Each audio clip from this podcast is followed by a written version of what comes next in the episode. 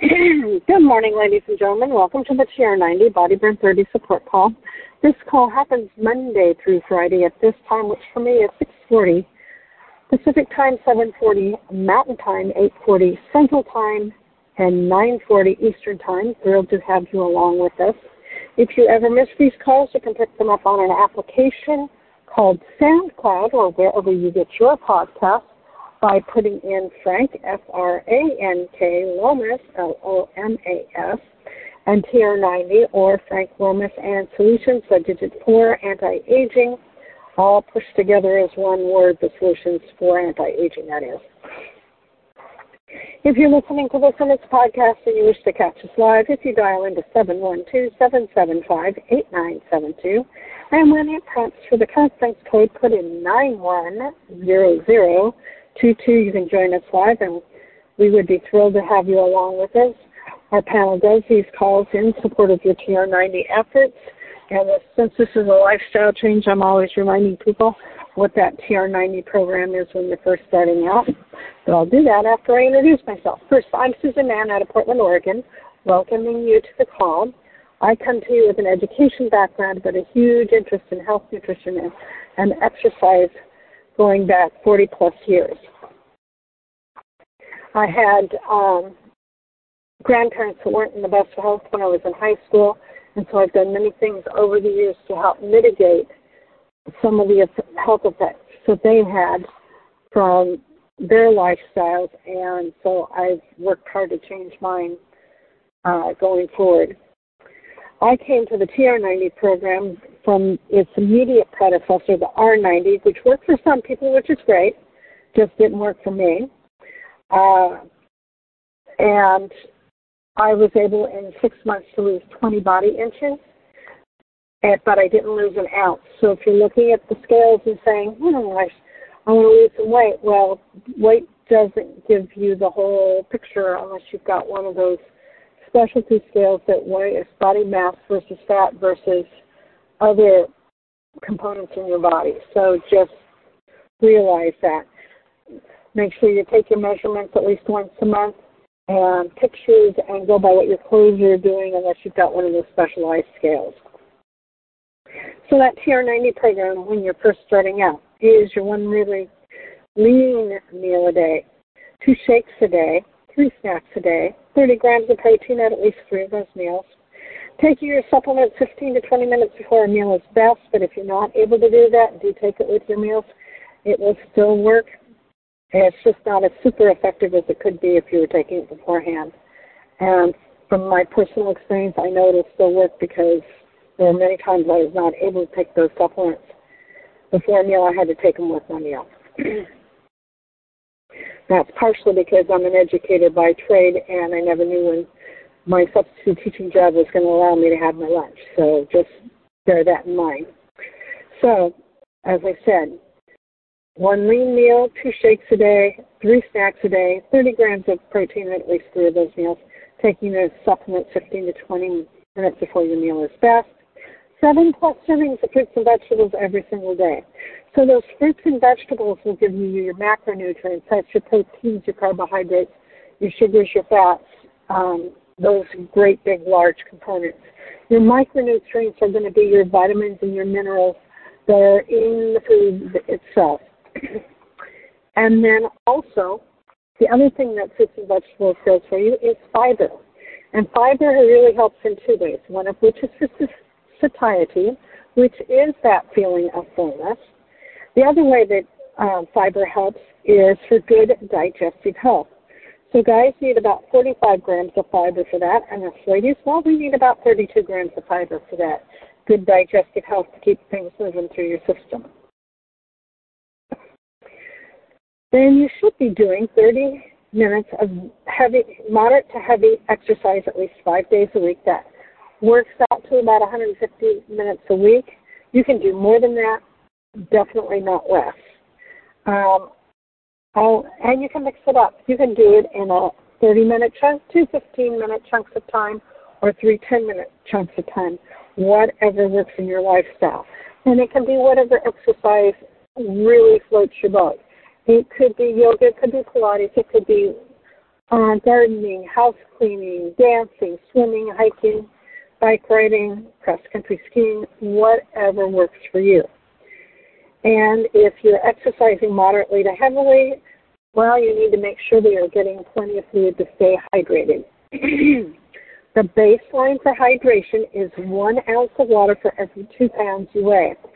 So that means if you weigh 100 pounds, you should be starting at 50 ounces of water daily and then increasing it if you're exercising moderately to heavily um, to offset what you're losing in body moisture because a person can lose up to a quart in an hour if you're exercising heavily.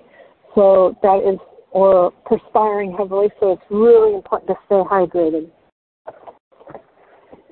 So with that being said, the other thing that I highly recommend, and much of the research that I've done over the years indicates, is you should be making sure that you are getting lots of good quality sleep, seven to nine hours a day. And your personal amount that you may need might be at seven, it might be at nine, it may be somewhere in between. But getting good, adequate sleep really sets you up for making good decisions the next day. It clears out toxins while you're sleeping. Your body does a series of what I call system resets while you're sleeping. It repairs muscles and tissues, stores memories. It just does a multitude of different things, which is why I always be sure to add that into that TR90 lifestyle.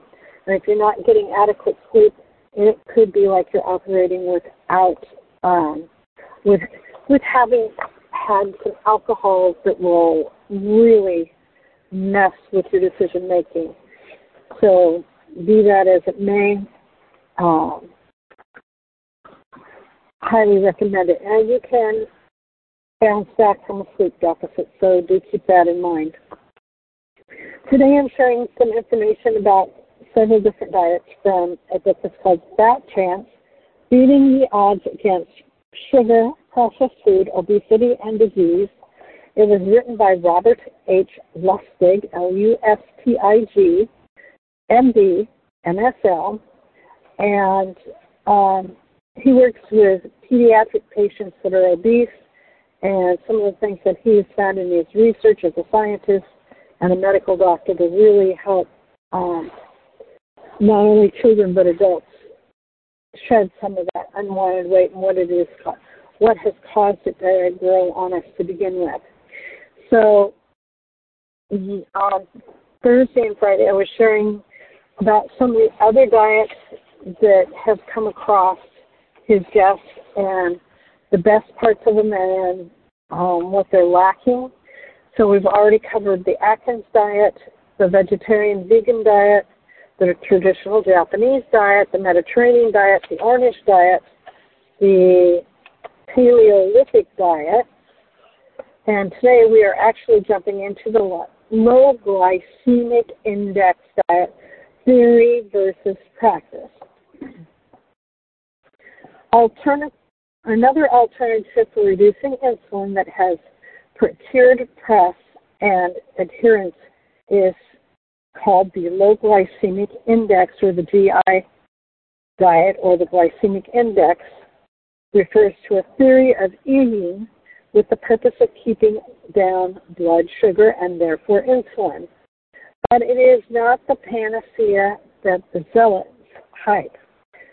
GI or um, glycemic index is a simple concept.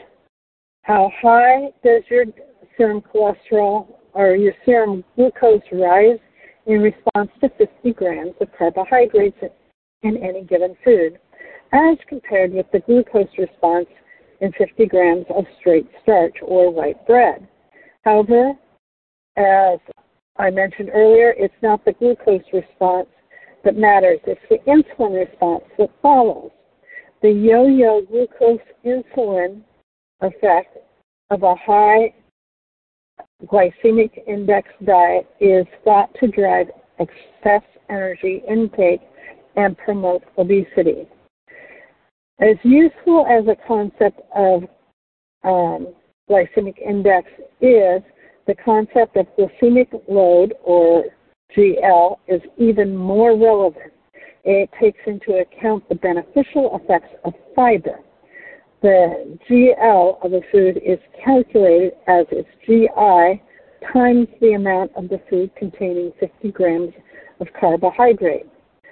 More fiber means a larger portion because there's less digestible carbohydrate. You can turn a high GI food into a low GL food by eating it with the original fiber. A good example is carrots, which are high GI, lots of carbohydrates, but low GL, even more fiber. There are two problems with GI and GL. The low GI diet is most effective in patients who have obesity due to excessive insulin release by the pancreas. That makes sense based on how the low GI diet prevents the blood glucose from rising in response to a meal. The second problem with the concepts of GI and GL is fructose itself. Fructose isn't glucose. When eaten, it doesn't raise the glucose and it doesn't raise the insulin directly. Indeed, fructose was originally touted as an excellent sugar alternative for patients with diabetes, precisely because it has a low GI of 20. But fructose is the most egregious effect on the liver insulin resistance and the metabolic syndrome because of its unique liver metabolism. This hasn't stopped the food industry from trying to capitalize on the low GI craze by adding fructose to foods. The low GL diet takes into account insulin suppression and fiber. Add to that the low fructose diet, and you have the main tenets of the South Beach diet. Keeping insulin low, eating lots of fiber, and avoiding added sugar, now you're on to something.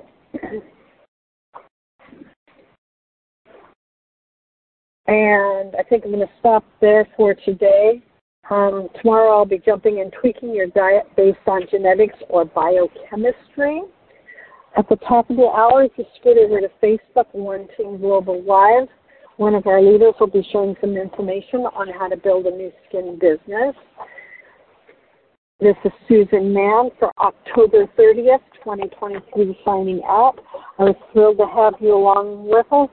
If you uh, have any thoughts or comments, you can definitely share them after I take us off mute so that we can say goodbye to each other. I was thrilled to have you along with us today, and I welcome you back, and I welcome any thoughts or comments. If you're one of my quiet, shy people and don't like to speak out, um, you can definitely send me a text to 503 502 4863 and share um, your thoughts or comments, or if you have questions about something that I've shared, and I can probably get some um, scientific information to help back that up for you. With that, let me take us off so we can say goodbye to each other.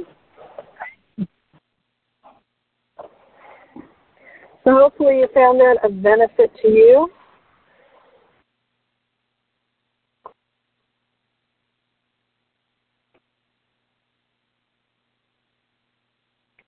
Quiet group this morning. It's chilly where I'm at, so it's down in the low 40s, almost down to freezing. So they said that we might actually have some frost still yet this morning. So since the sun hasn't risen, it is definitely possible and it's definitely chilly out there. Hope you have a great day. If you get a chance to enjoy walking outside and breathing fresh air, it's always a great thing to do. I'm going to go ahead and release this. Hope you have a great day, and I'll see you back here tomorrow. And on Wednesday, we'll have Frank back